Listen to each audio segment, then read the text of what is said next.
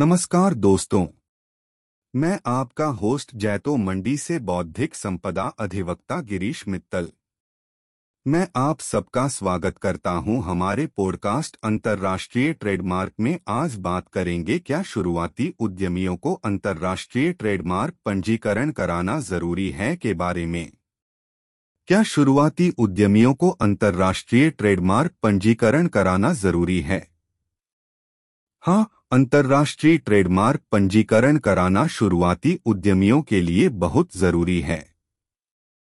यह एक वैश्विक बाज़ार में उनके उत्पादों और सेवाओं को पहचान